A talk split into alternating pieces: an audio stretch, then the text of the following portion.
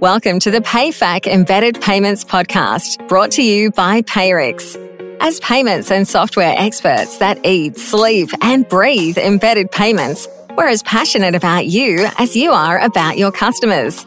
Each podcast episode will provide insights about embedded payments designed to help you fuel the transformation and growth of your software business.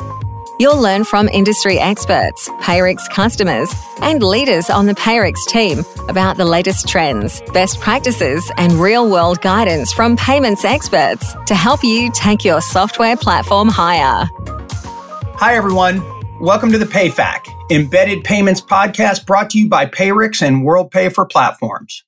I'm your host, Bob Butler, and today I'm going to be speaking with Matt Downs, who's the president of WorldPay for Platforms leading the integrated payments business, Payrix, and the PayFac business at WorldPay. And we're going to be speaking about the evolution of embedded payments and what it means for software companies. So, very excited to have you here today, Matt. Welcome to the show. Hey, Bob. So glad to be here. Thanks for inviting me. So, before we get started, can you tell the audience a little bit about yourself and your software and payments background? Yeah, Bob, it's um, kind of ironic that I'm here spending some time with you today. I actually just celebrated, that's going to date me, my 23rd year of being in payments and software. You know, a little bit about my background. I actually started out working in selling payments through financial institutions. First eight years of my career, I think, you know, literally built the world's largest bank, Citibank, their merchant acquiring program. Several years later, I actually started one of the original integrated payments business models. I saw this market opportunity to have a better product technology, go to market and service experience. And here I am 17 years later, three versions of that offering later, still in the same space. And uh, I think we're still in early beginnings. So, but you know, that's a little bit about my background. I think from your vantage point and from your payments and software SaaS experience, what are the biggest and most exciting changes you've seen within embedded payments over, let's call it the last 10, 15 years? Yeah, Bob, it started out really simple in the early days. You know, this concept of an integrator embedded experience was really just a payment application applied between a software company and a payment processor. And it's come so far, right? That was the first version of the product that kind of came out in the, in the mid to late 2000s several years later, I actually I had done a startup that focused on that space, and then I joined what was then Vantiv, now WorldPay, and we actually authored the PayFac model, and that's where things started to change very dramatically. We're vertical software companies that saw payments as part of their core. We were the ones that kind of originally helped many of those companies get into the business. Some years later, we, you know, we still maintain 80% market share within that space here domestically. So clearly we're doing something right.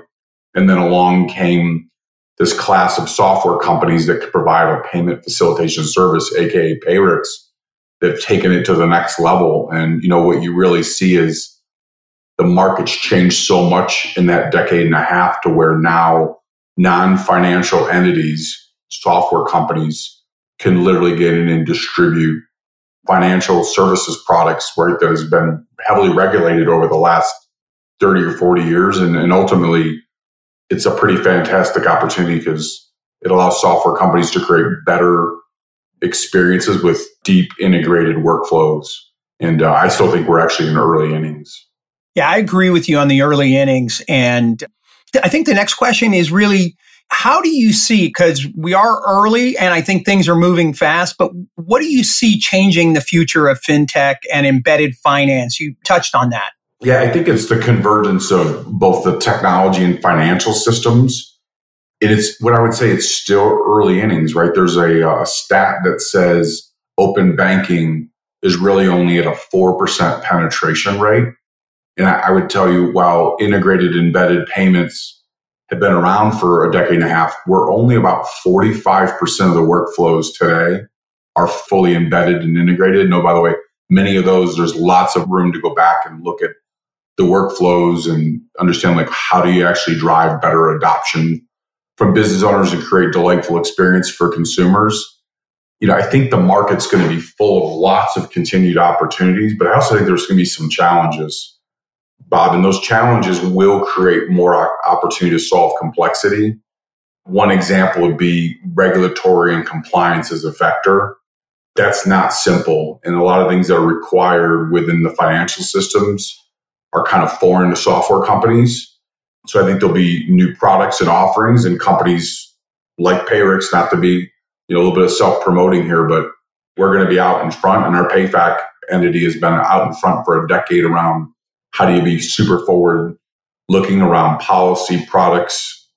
Thinking about how do you actually protect companies and allow companies that maybe aren't great or don't have domain expert or don't want to bring that in house how do we actually do that on their behalf and protect them and their customers? And i think that you know the divergence between the, the two fundamental businesses will allow for new opportunities. You know that's really interesting. I mean when you think about the software companies that are out there you know uh, and we're talking about all this opportunity that's going to continue to happen. What do you think software companies should be thinking about if they want to stay competitive going forward? Yeah, I mean, I think the reality of like just picking a payments partner or maybe having a couple integrations, I think those days are over. Meaning, if you think about, you know, the fact that the software is, you know, the main system of record and is the brains behind these businesses that they serve, just you know, picking three or four partners or having a gateway plugged in, you're only going to be as good as your weakest link. So I think the reality is software companies want to think long and hard about, you know, who are they partnering with?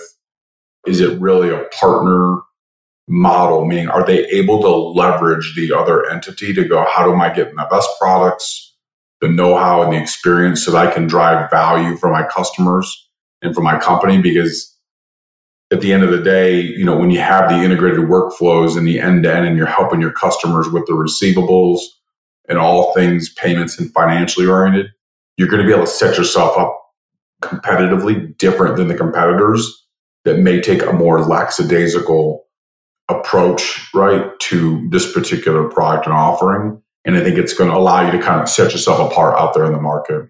So when software companies get embedded payments right, what are they doing that differentiates them from their competitors? People out there will call it frictionless. I actually don't think it's frictionless. Frictionless just means you can kind of get it and get it faster.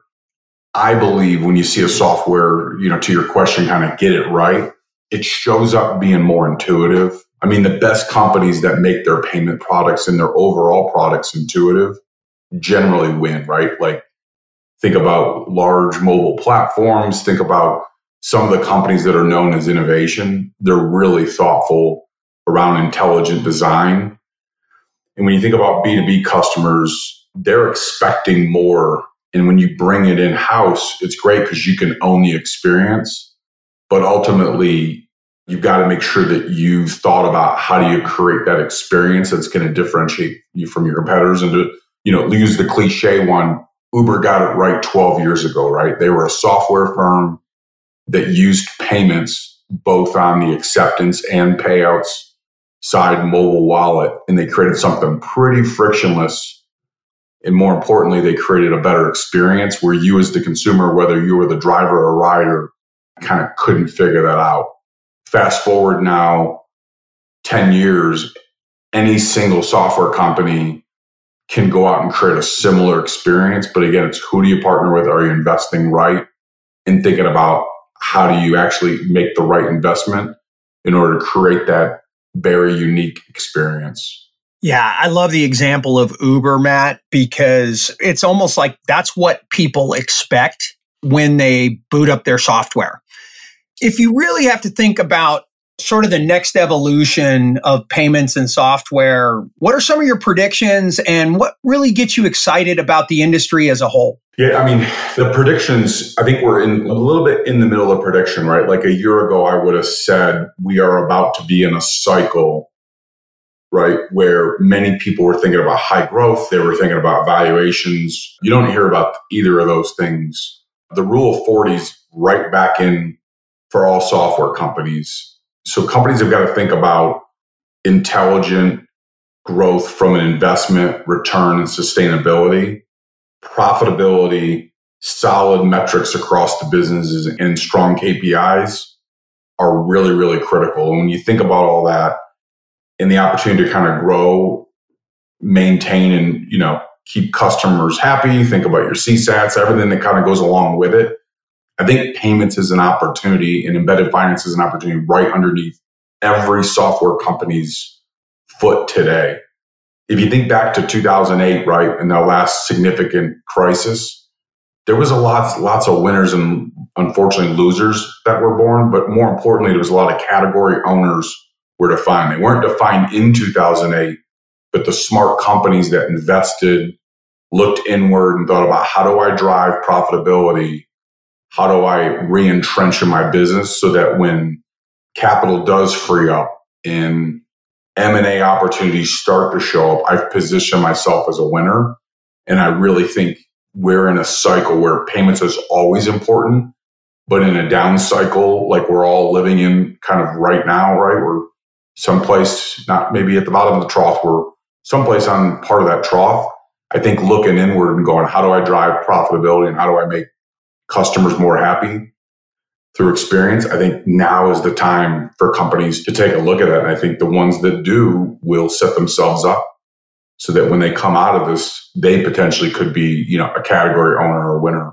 Yeah, I, I'm a strong believer like you. I think there's always great opportunity when there's great chaos happening. And I think you're spot on on the market and where we are in the trough. I guess, you know, before we wrap, are there any last pieces of advice you'd like to leave for a software company, you know, looking at embedded payments or embedded finance? Yeah, I think a lot of it's what are you looking to accomplish? and being really thoughtful and long term about your partner, right? There's many companies out there that will say, hey, we offer payment facilitation as a service or we will offer integrated payments. By the way, pull back the covers, take a look at the technology. Are they actually registered with the card brands as a payment facilitator themselves?